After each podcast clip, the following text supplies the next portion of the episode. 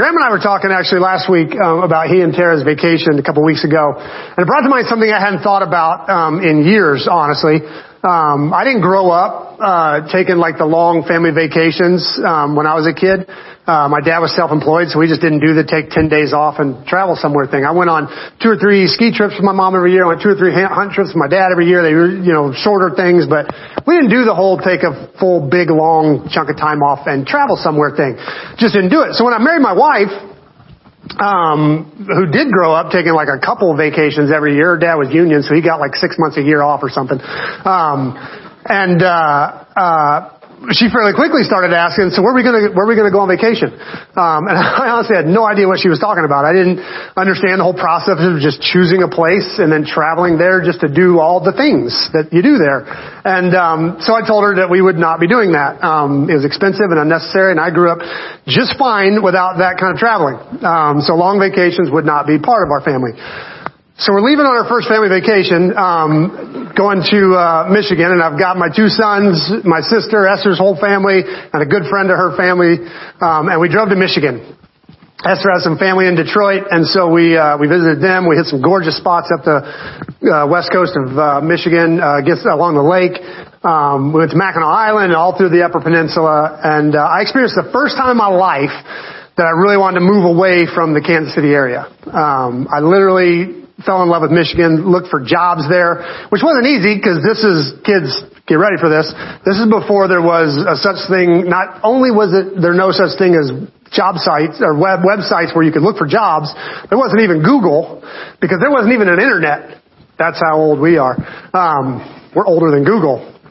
Um, and so it was hard hunting for a job, but I did. I hunted for jobs in Michigan and uh, uh, because I'd experienced how amazing it was compared to Kansas. And when we got home, I couldn't pull off a move to Michigan, so we settled back into Kansas life. A couple years later, we vacationed to Colorado, and uh, I'd grown up skiing all over the area, but I didn't realize there was like normal houses in Denver and Boulder and, and Colorado Springs, and so um, came home, immediately started the job hunt again. Like absolutely fell in love with Colorado, made Michigan look like cheap junk. Like Colorado's where you got to live. Um, I couldn't believe how many ministries were headquartered in like Colorado Springs. I was like, living here would be like the promised land. Like I'm going to live here. Um, once again, super disappointed to have to come home and live in Kansas.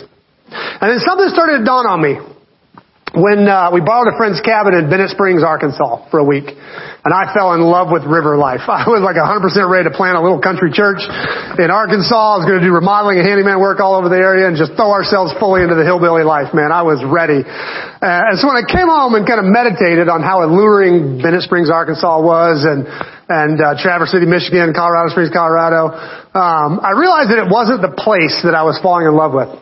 The revelation came as I realized that I wanted to move to every single city we had ever visited uh, on, in vacation for vacation, um, and uh, except for Florida. You guys know how I feel about Florida. That one didn't tempt me at all. Um, but it was uh, it was that time I realized that every city that, uh, that in the country was probably amazing if you had nothing to do all day other than enjoy the city. If you didn't have to go to work and drive through rush hour and mow a lawn, you know, when you're there just to play, every place is amazing. And I started realizing Kansas City is probably amazing if all I had to do all day was play and enjoy myself in vacation mode.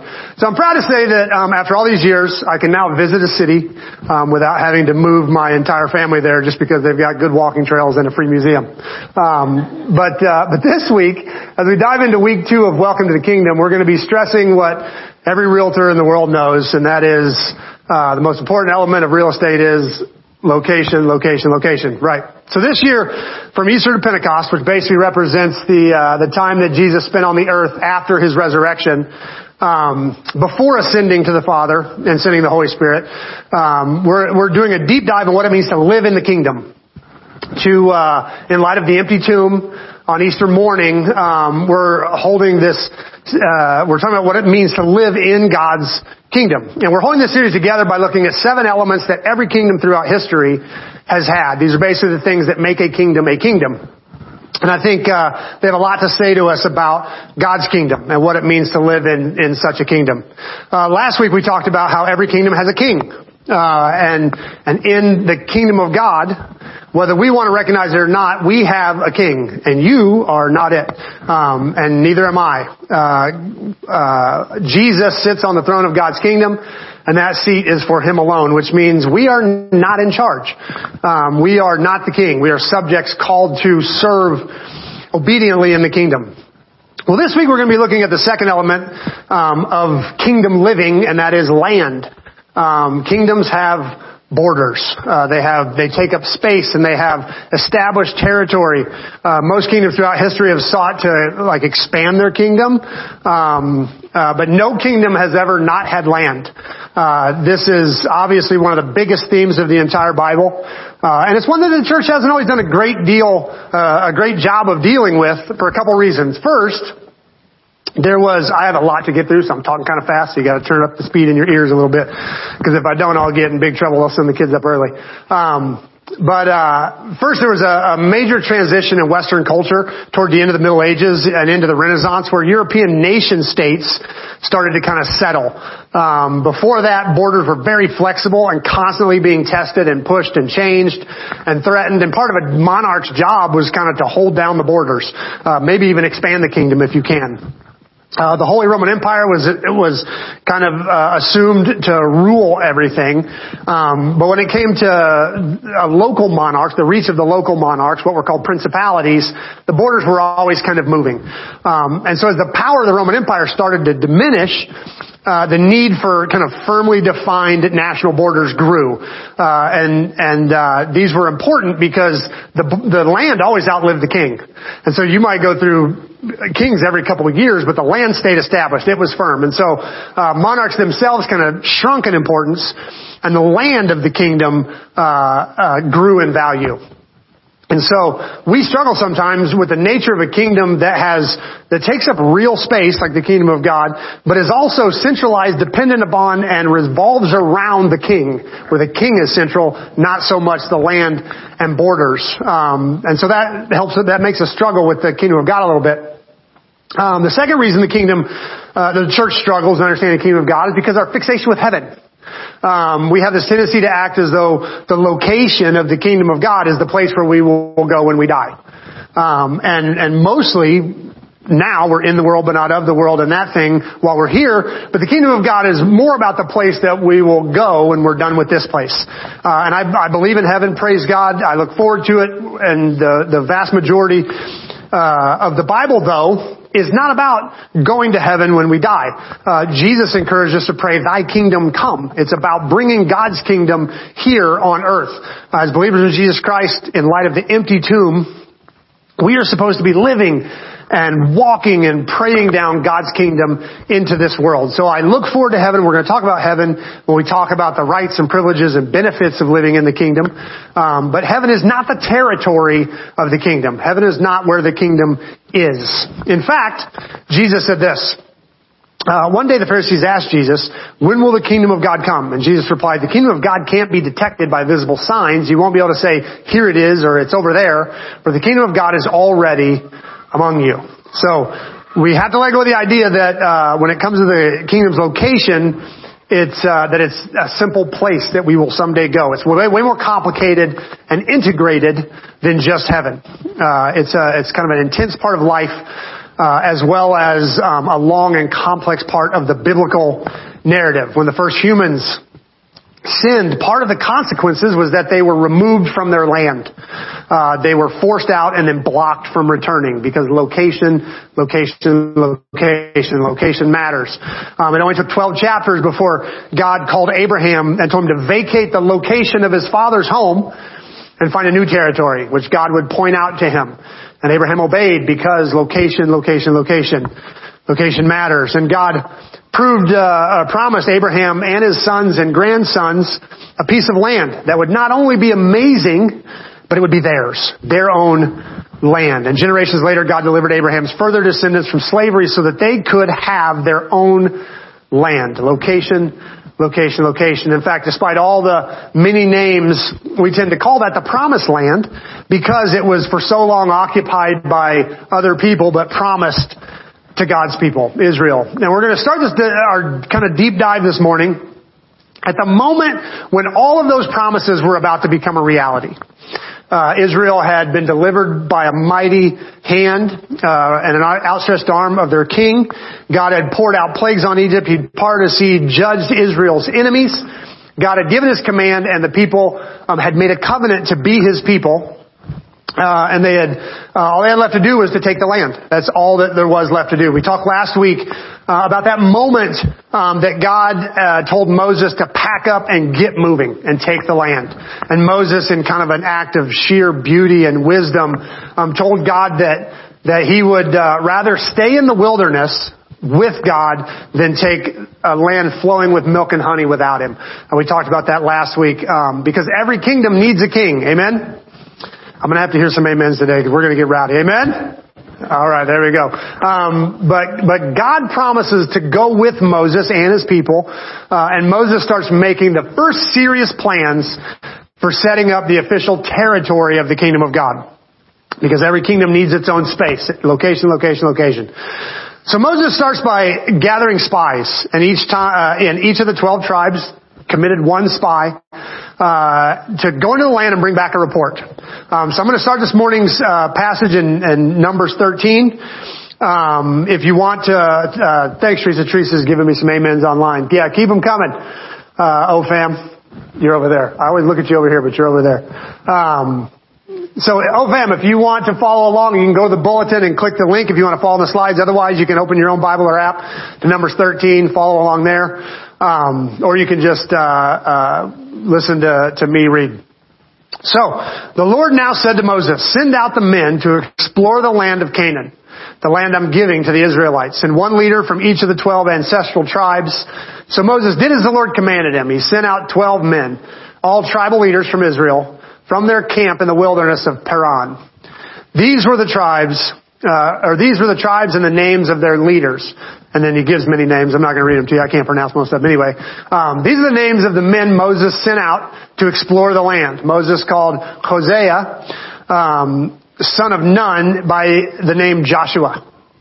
Uh, Moses gave the men these instructions as he sent them out to explore the land. Go north through the Negev into the hill country. See what the land is like. Find out whether the people living there are strong or weak, few or many. See what kind of land they live in. Is it good or bad? Uh, do their towns have walls or are they unprotected like open camps? Is the soil fertile or poor? Are there many trees? Uh, do your best to bring back samples of the crops you see.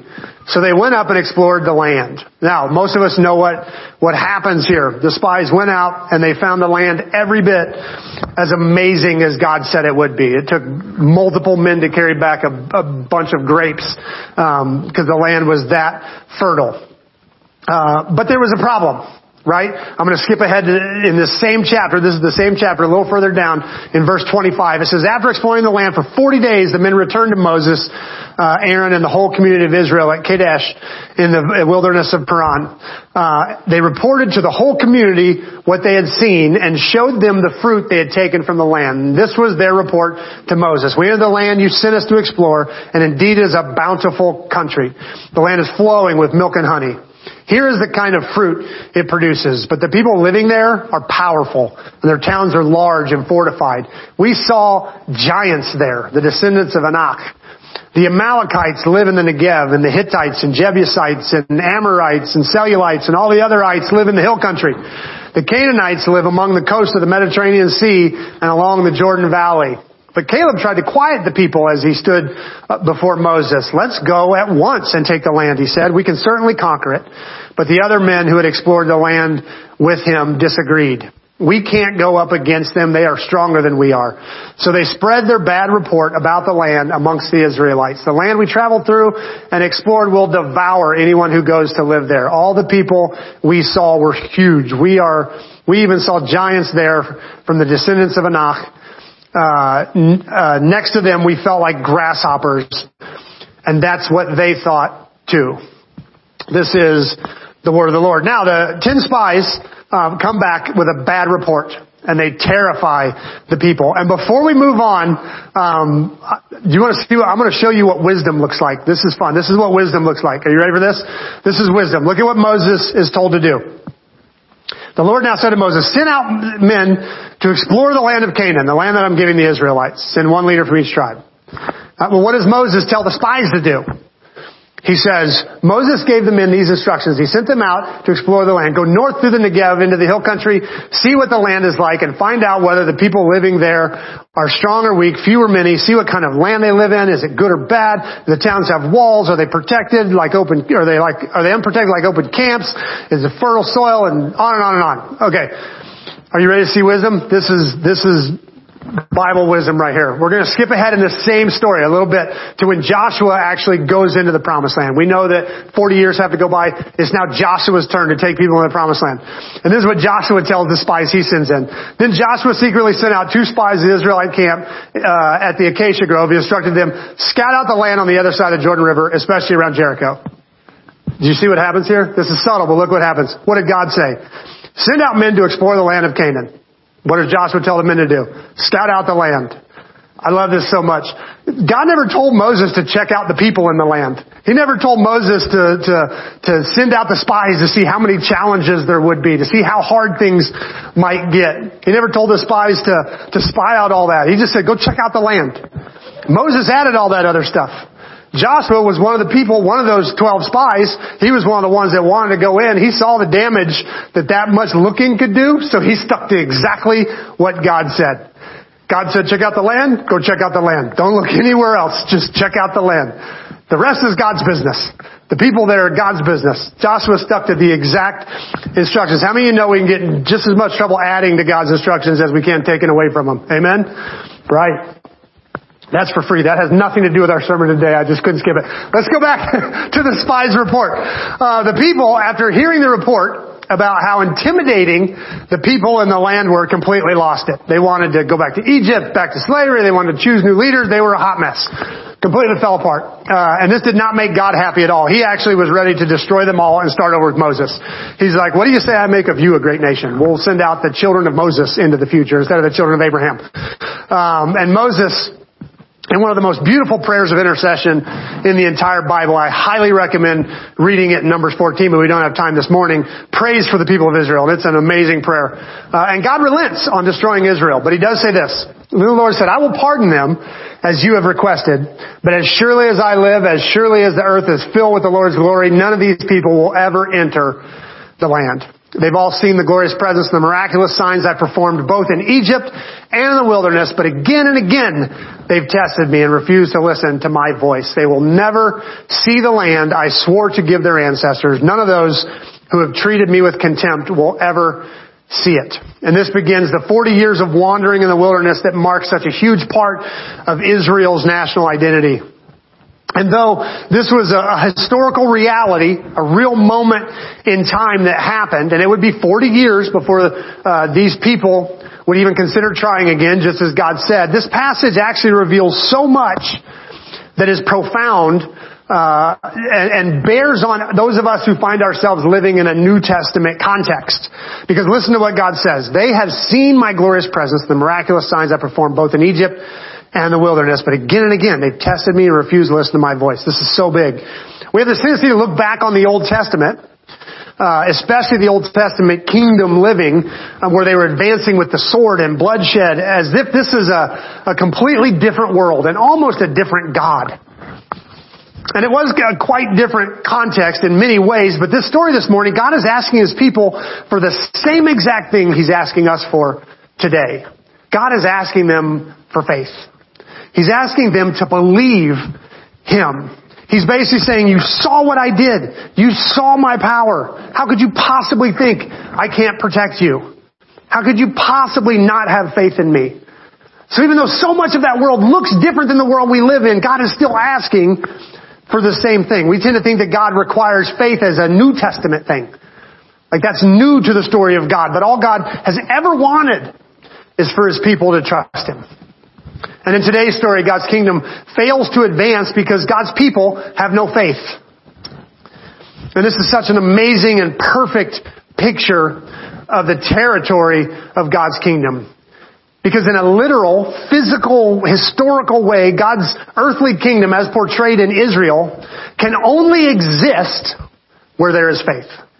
They are unable to take the land and exist within borders if they don't have faith, which is exactly the circumstance we find in the New Testament. So based on this passage, and everything we know about faith as the economy of the kingdom in the New Testament, I'd like to submit this definition for the territory of God's kingdom. The territory of God's kingdom is the space created by God's people as they put their faith in Him. The territory of God's kingdom is the space created by God's people as they put their faith in Him. In today's story, God is trying to give His kingdom space, and they can only take that space by faith.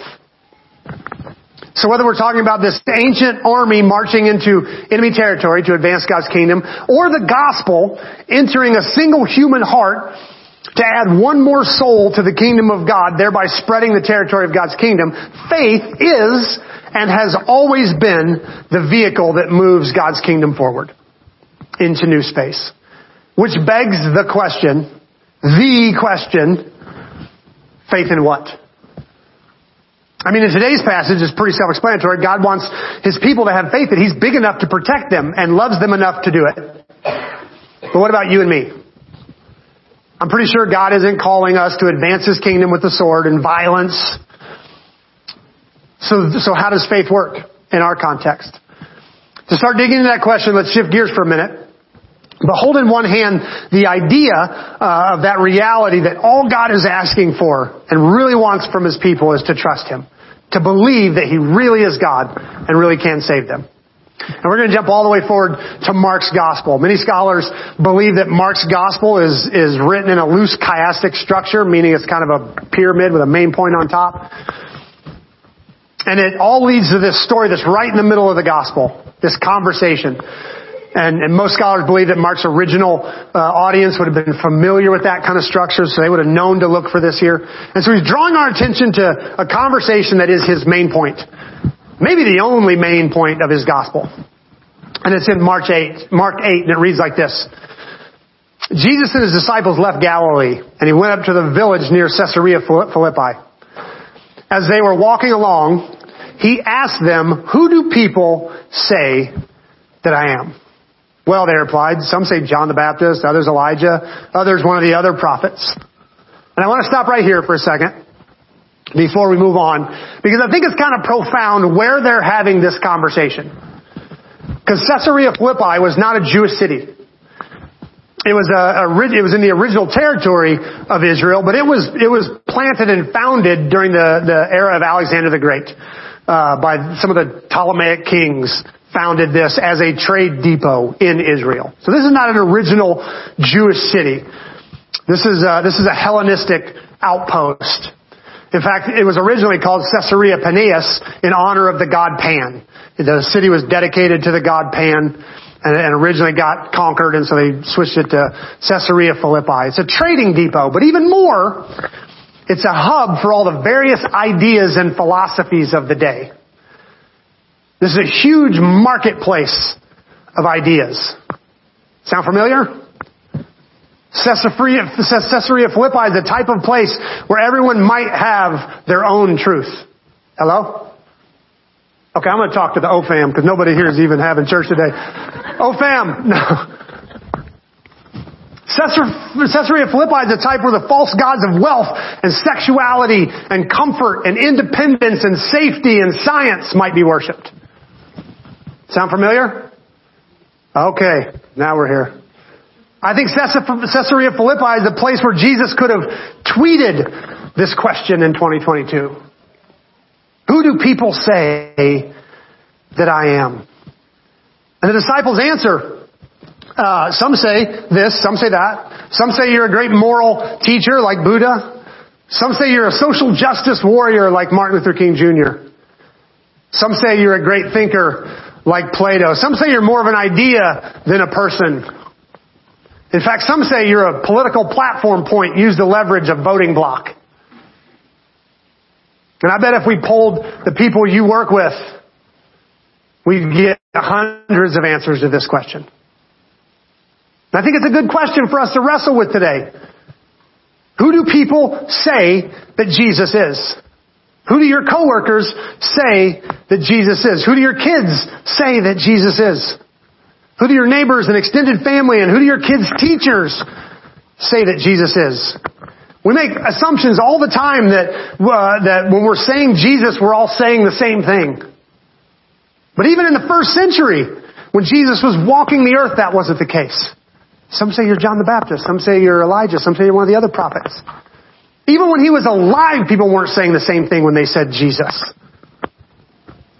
It's no different today. Who do people say that I am? But this isn't even the question that Mark's after, is it? Then he asked them, but who do you say that I am? And Peter replied, you're the Messiah. And Jesus warned them not to tell anyone about him. Who do you say that Jesus is? Right there in Caesarea Philippi, in the heart of pluralism and subjectivity for that region, right in the middle of woke nation, Jesus asked the question, the question. So po- politically divisive, so potentially destructive. The draw in the land, draw the line in the sand type question. Who do you say that I am? And Mark writes it for us. Jesus is like, I don't care what Twitter says. I don't care what the public schools say. I don't care what the politicians say. I'm no, I'm no longer asking what television says. I want to know who you say that I am. Who do you say that I am? And I wasn't even originally planning on going this direction with this message. I first, when I first laid out my outline for this series, and I'll be honest, I rarely stick to those when I make them out, but I wasn't planning on wrestling with Mark 8 until I read a study this week. I read a study about millennials. There are roughly 2,000 millennials, 20 to, right now 20 to 40. And they asked these, these folks all kinds of questions on hundreds of topics, but when they got to faith, the exciting part was that 65% of them said they were Christian. I was stoked. Those are good numbers. I'll take those numbers. 65% of the millennials question said that uh, that they were that they were Christians. Way better than I was fearing. 65 is awesome. And if I had put the study down right there, I might have been able to sleep. Might not have even changed this message this morning. I would have just ignored Mark's question for us. But I continued reading and messed everything up. Note to self, when you read an encouraging statistic, just put it down, walk away. But I read on God help me, and I learned that although 65% of millennials surveyed confess to being Christian, only about six believe that Jesus is God. About 6%. Only about 6% believe that the Bible is God's Word and at all authoritative. That's not even getting into inerrancy or, you know, some of the trickier things. That's just that, that it's authoritative, that we're supposed to live by it. Only about 6% believe that Jesus is the way to heaven. So in other words, although 65% say they're Christians, only 6% give biblical answers to that question. Which is terrifying. I'd rather the original number only be 6%.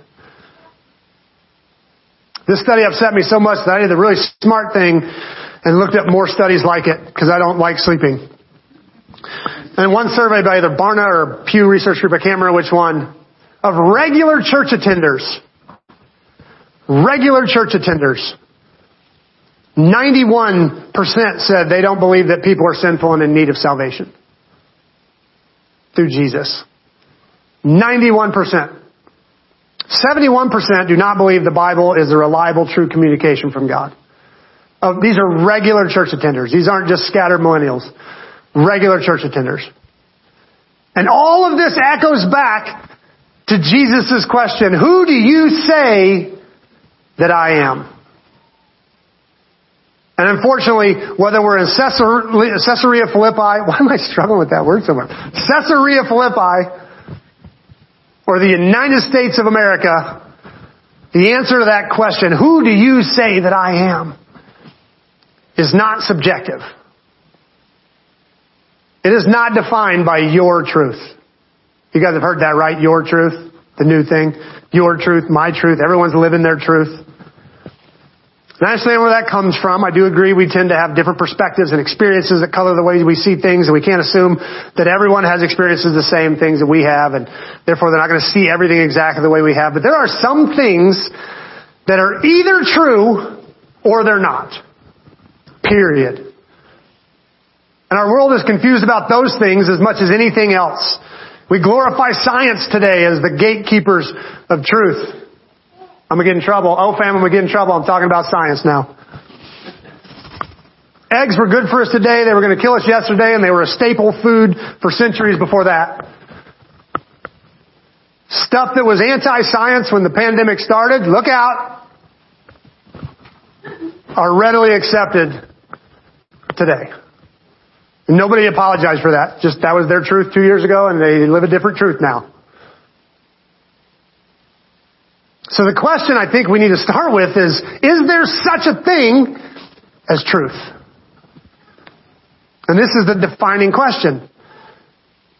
This is, this is one of those, do you go into the promised land or do you wander for 40 years questions? This is one of those questions that, determines where the kingdom of God can go in your life. Because the, the Bible declares that there is absolutely a truth. And it's a person. Jesus told them, I am the way, the truth, and the life. No one comes to the Father except through me. And that's a big statement. That is a huge statement. And verses like this absolutely have to, have to, have to shape Jesus' big question in Mark 8. Who do people say that I am? Because statements like this in John 14 really limit the answers you can give to that question in Mark 8. Because with verses like this sitting in your Bible, you can't say Jesus is a great moral teacher. You can't say he's a social justice warrior who cared about the underprivileged. You can't say he's a political revolutionary. Have you ever heard of Lewis's trilemma? This is a famous apologetics argument that C.S. Lewis made in Mere Christianity. We're actually going to read it together. I'm trying here, this is Lewis speaking, to prevent anyone saying the really foolish thing that people often say about him. I'm ready to accept Jesus as a great moral teacher, but I don't accept his claim to be God. This is one of the things we must not say. A man who was merely a man and said the sort of things Jesus said would not be a great moral teacher. He would either be a lunatic on the level of a man who says he's a poached egg, or else he would be the devil from hell. You must make a choice. Either this man was and is the son of God, or else a madman or something worse. You can shut him up for a fool, you can spit on him and kill him as a demon, or you can fall at his feet and call him Lord and God. But let us not come with any patronizing nonsense about his being a great human teacher. He has not left that open to us. He did not intend to. Now it seems to me obvious that he is neither lunatic nor a fiend.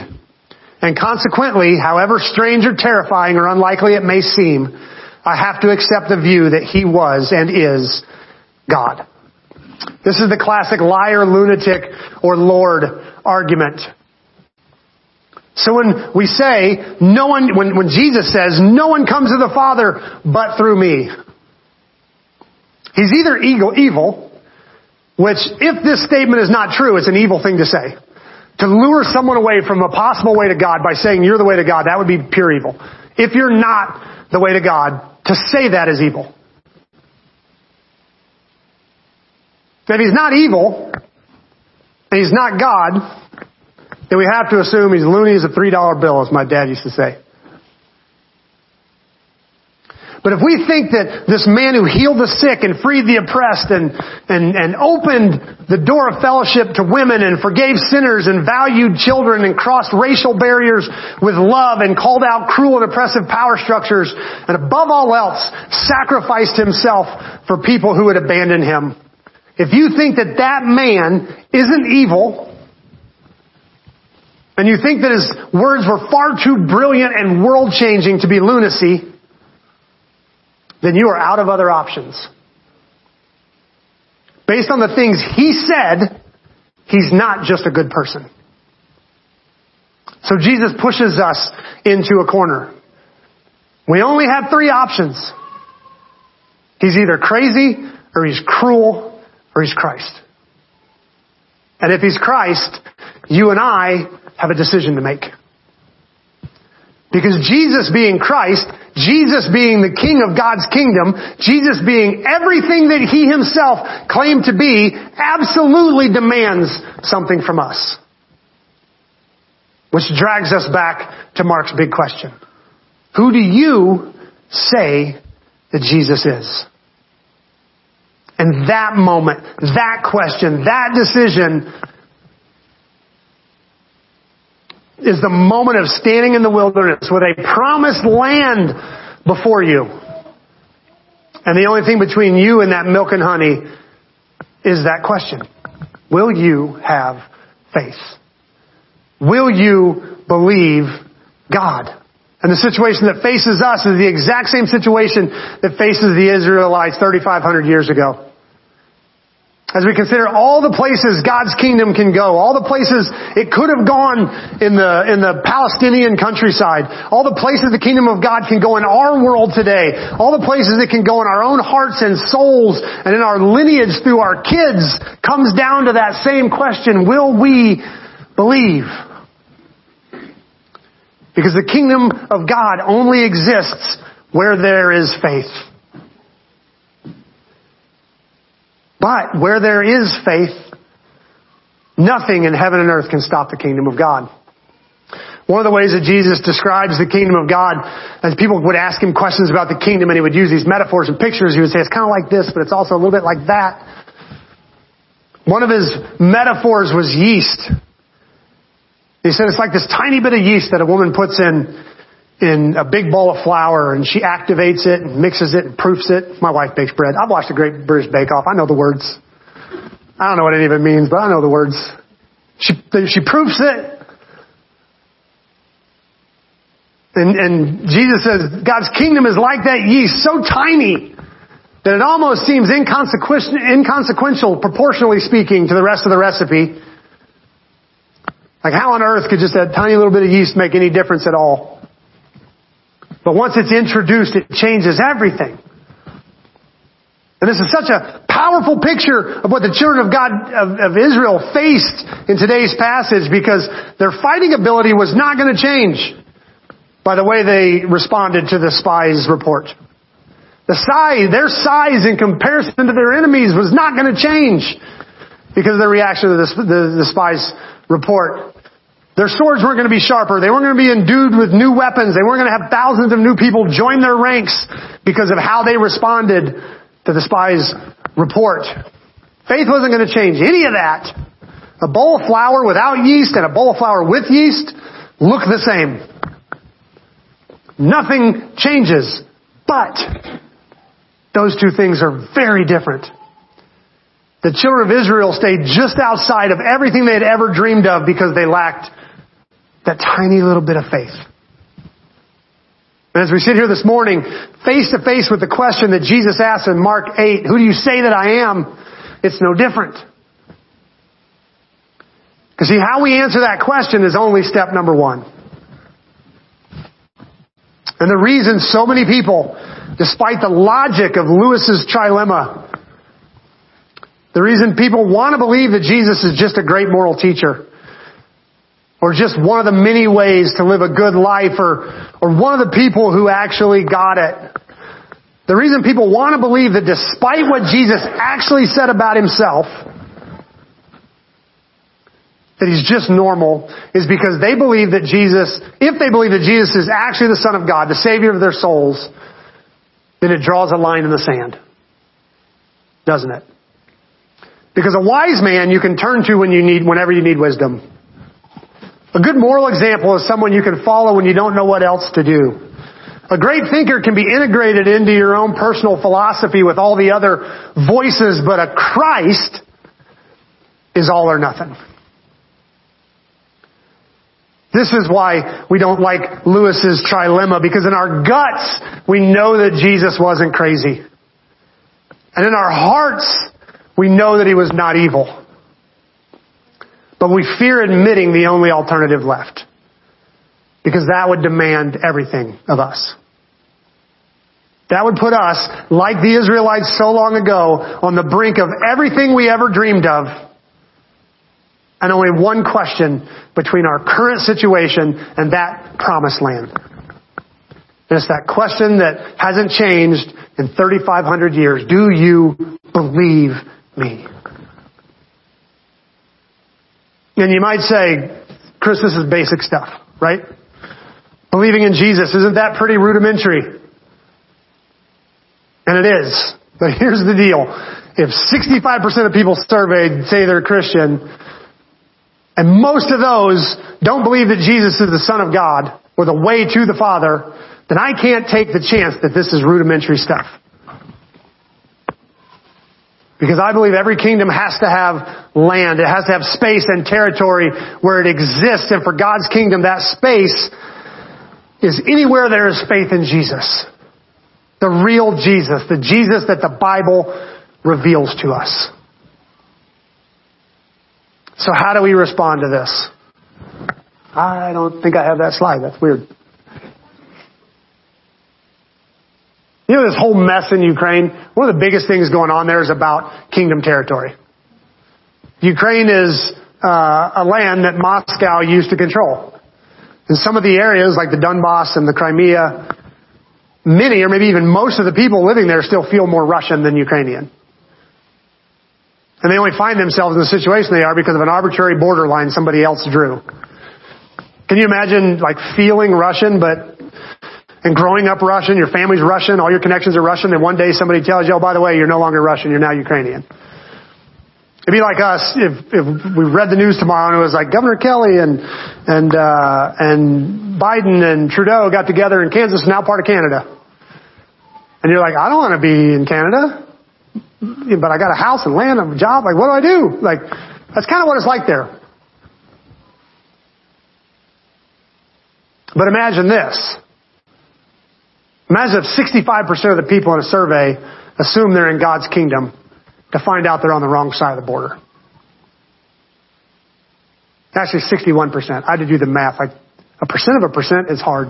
So I Googled it. 61% of the people surveyed would be on the wrong side of the border. And that's what I think is happening. Remember how I said that there was a point in history when, when, where Western focus shifted from being a monarch centric thing to a border centric thing? So it doesn't really matter who's on the throne as long as I'm inside the borders. I'm afraid we've carried that into our beliefs about church. We believe that it doesn't matter who's on the throne of our hearts as long as I'm in church. Only that's not how God's kingdom works. Who do you say that I am? And how we answer that question matters. What we believe matters. And going all the way back to the things some of the earliest followers of Jesus said matter. They're essential. I don't think we can bend on those things. There's a lot of things to debate about, but for 2,000 years the church has uh, agreed on some basics. I believe in God, the Father Almighty, creator of heaven and earth, and in Jesus Christ, His only Son, our Lord, who was conceived by the Holy Spirit, born of the Virgin Mary, suffered under Pontius Pilate, was crucified, died, and was buried. He, on the third day, he rose again from the dead and ascended into heaven and sits at the right hand of God, the Father Almighty, and from there he, Jesus, shall come to judge the living and the dead. These are not negotiable. They're not debatable. Those don't depend on your truth or my truth or Oprah's truth.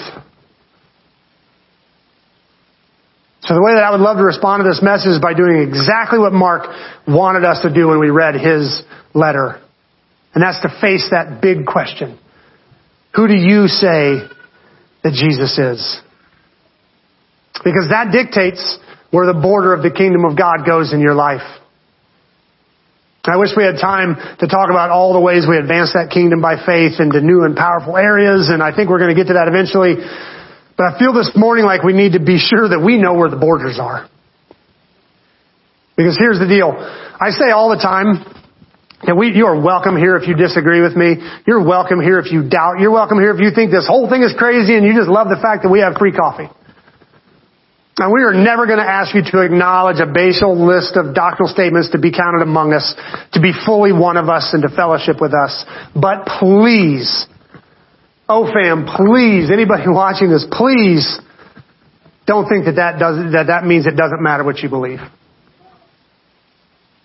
We're going to actually talk next week about the citizens of the kingdom and why we don't like to divide even over some of these fundamental beliefs. So if you want that, you have to come back next week. It's hook. But this week, I just want to say that deciding who's in and who's out is above my pay grade, so I don't play that game. But that doesn't mean you can believe whatever you want and be in the kingdom of God. Jesus made it very clear. He is the way, the truth, and the life, and no one comes to the Father any other way. So this morning, as we sing one last song and gather around the Lord's table, I invite you, put your faith in Jesus. Move across that border if you haven't. And if you have, if you are a firm believer in Jesus Christ as the Son of God, start talking about it. Start thinking about it. This is not rudimentary stuff. We've raised a generation who doesn't believe this anymore. And that's horrible. We have to get back to faith in Jesus. Amen.